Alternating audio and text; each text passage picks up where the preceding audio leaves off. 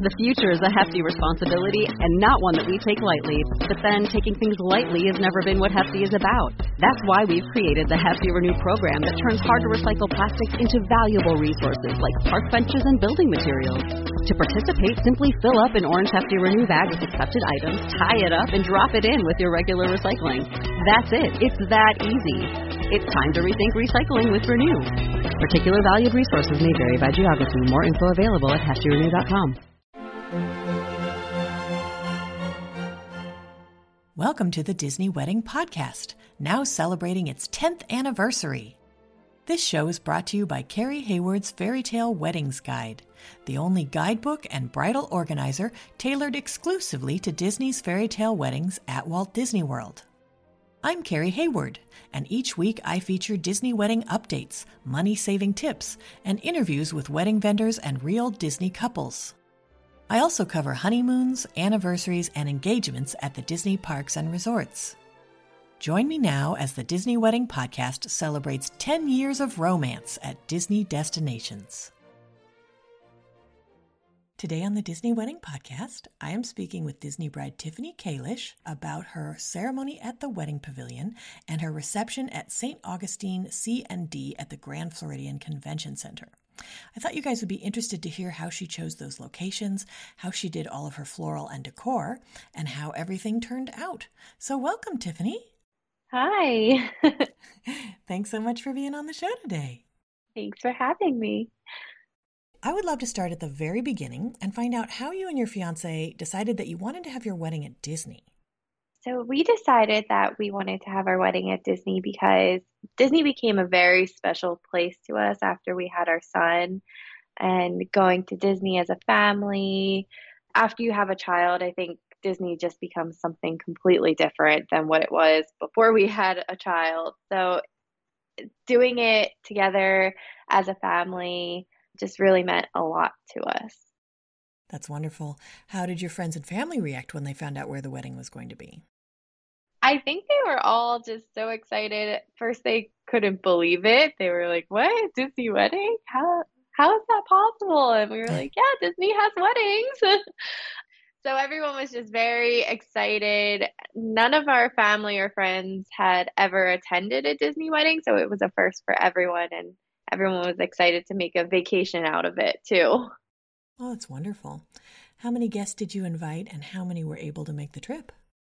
We invited around 120 people, I would say. This was also, you know, before COVID. We had invited around 120 people. After COVID and everything and postponing, we probably got a little under 80 guests at our wedding, especially with like we had a lot of last minute cancellations as well. Oh, interesting. Okay. Did you set up a room block for your guests?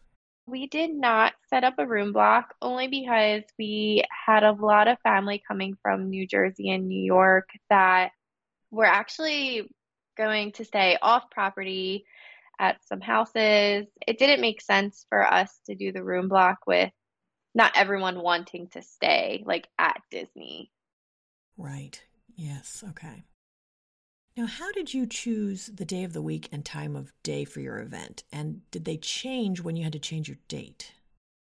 We decided on a Friday more because of the event minimum increase for a Saturday wedding. We wanted the Friday event minimum, the wedding pavilion and Grand Floridian ballroom reception. So we decided a Friday for the event minimum we decided on 2:30 in the afternoon because it kind of worked out with like having a child and not being up super late. We're not really party people anymore. So by 11 o'clock, we just wanted to be done and in bed. So the 2:30 worked out perfectly for us. That's great. How did you choose your ceremony and reception venues? We had made an appointment with Disney. We went to Frank's back in, gosh, 2019. We toured the wedding pavilion was the first place to stop. Originally, I had wanted a tree of life ceremony because the pictures are just wow. we walked into the wedding pavilion because it was right there, and I was just like, never mind. This is it. I fell in love with it. It's totally me, sparkly, pretty, girly. And I was like, this is it. So that's how I chose. I actually think I cried when I walked in there. So. And then we we kind of wanted to keep it a one-stop shop. At that point our son was 2 years old, so we were like we don't want to be like lugging him around everywhere, making him go like all these different places, transportation, don't want to have to worry about it. So being at the Grand Floridian was just easy. It was one stop shop. We loved it. It just made our lives easy. That's great. And it also allowed you to use a ton of outside vendors for your reception. Can you talk a bit about how you found them and what kinds of things you used them for? I found them by scouring Instagram, social media, Facebook, word of mouth from some Disney bride groups. I found um, my floral bluegrass chic. I feel like it was, they were just starting out when I had found them. They weren't as big as they are now. And they had these jasmine trees, and I was like, I have to have them. they were over my sweetheart table. And I think I was their first Disney wedding. They had never done a wedding at Disney before. So they were really excited to get in there and set up. And then I found Elle from, you know, just going through everyone else's posts, like everyone that has had a Disney wedding on like Facebook, fell in love with her work. Orlando Wedding and Party Rentals, they were a lot more reasonable than Disney, so I was excited to use them for my draping and chair rentals um, my uplighting for my whole room. And yeah, Ocean Hawk I found from one of Lilibet. She was on one of your podcasts. I had spoke with her a couple times and she had used Ocean Hawks and I was like, I have to have them. That's great. So then with all of these different vendors and tons of decor, how did you coordinate that for the day of?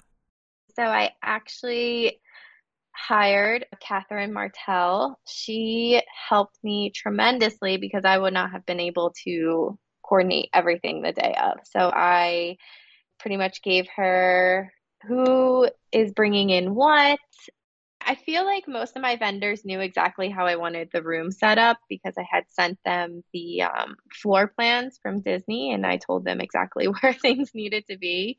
And then Catherine was really just amazing in making sure that everyone knew exactly what they needed to do and really made my vision come alive. That's wonderful.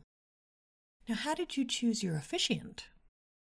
I have a connection with the way Valerie Tucker did her ceremonies. And then after I had met her through uh, FaceTime, I just felt really like comfortable with her. She felt like family to me, and that's how we chose her. That's wonderful.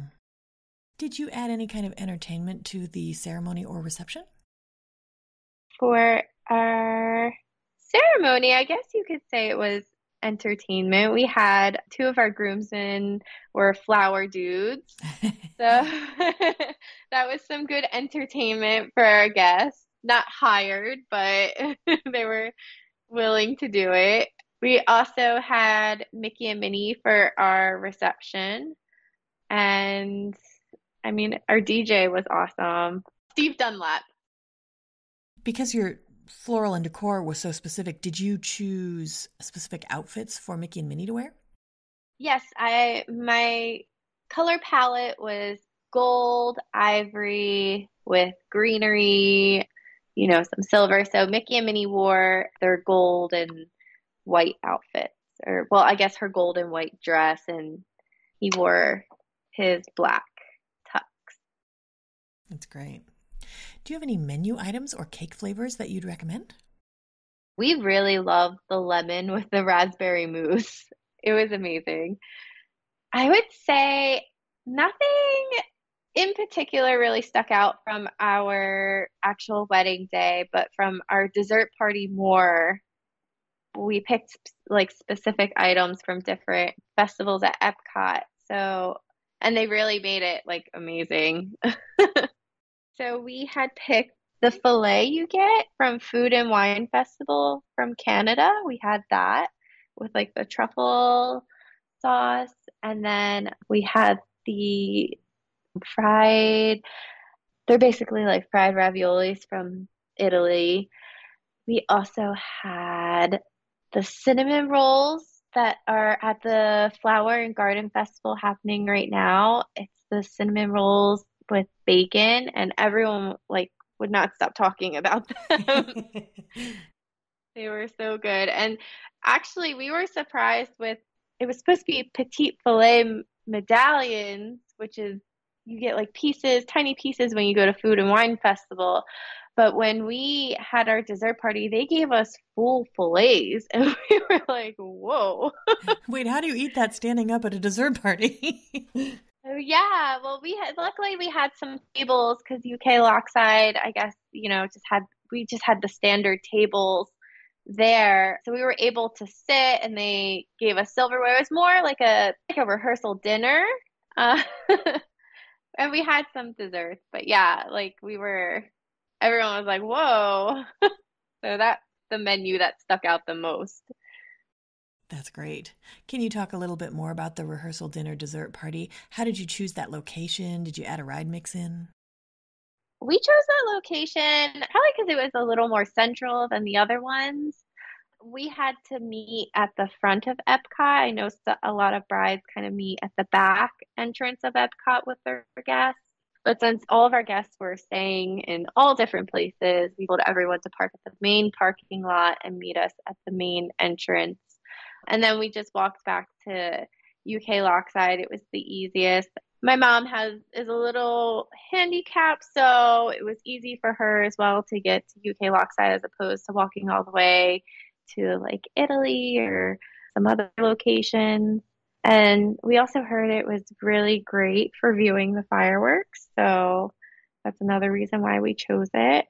And then we added a Soarin' mix in because that was my son's favorite ride at the time. So that's what we did. Can you give my listeners a timeline of how the day ran? I believe I I woke up around 6 a.m. for hair and makeup. They were in right at 6 o'clock on the dot.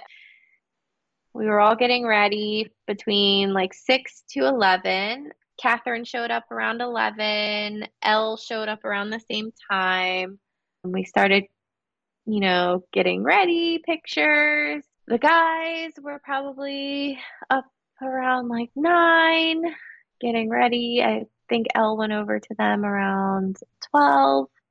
And then we had a first touch picture. We didn't do a first look.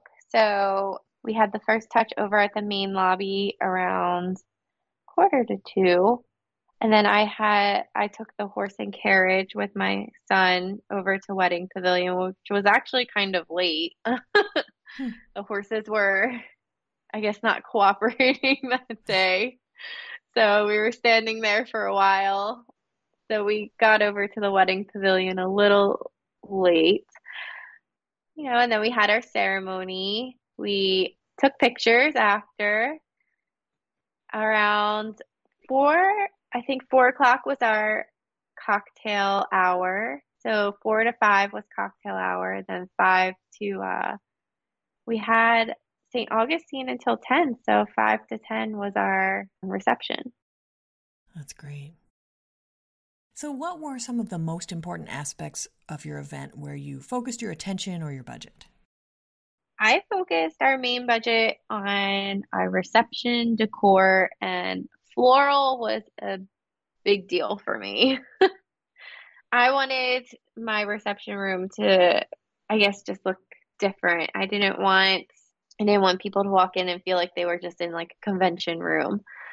So just kind of focusing all of my attention and money on the floral and decor aspect was the the biggest thing for me. Got it. And then were there aspects that were less important where you saved your money or your effort? I'm not sure. I don't think I saved a lot of money. I, I was kind of just spending, spending. So maybe not doing a bunch of park shoots. We really just wanted Magic Kingdom. We didn't need all the other extras. I didn't do like welcome bags and other favors for guests everyone was just everywhere. Right. Yeah. so, out of all of this, what ended up being your favorite memory of your wedding day? I think my favorite memory was just when the Disney coordinators opened the doors at the wedding pavilion and just seeing Alex there. That's probably my favorite part. Everything else was amazing, but that feeling of when they opened the doors and walking down the aisle to the love of my life was just nothing can compare. That's wonderful. Now, did anything go wrong or just not turn out like you expected? Everything worked out the day of the wedding. I would say the only thing that has maybe gone wrong or wasn't expected was our Magic Kingdom park shoot. I know Disney photography is a little delayed and getting their pictures back to everyone. So that was kind of um, that's the only thing that we're missing and we're a little upset about is that taking so long to get their pictures back.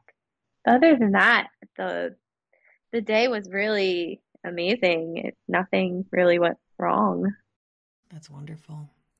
Was there anything that seemed like a big deal beforehand or you were stressed out about and then it turned out not to be a big deal? I would say I was stressed out with the communication. I was really worried that Disney wasn't going to have, you know, everything together. We were working on our wedding literally up until the day before.